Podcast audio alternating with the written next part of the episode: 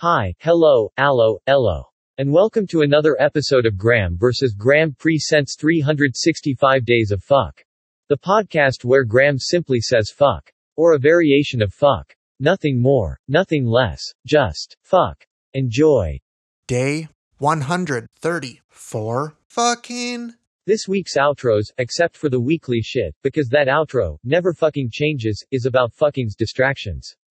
Graeme can't count, nor can he finish an outro in one sitting. Not including this part, Graeme thinks. There were 30 words. Fuck counting is hard.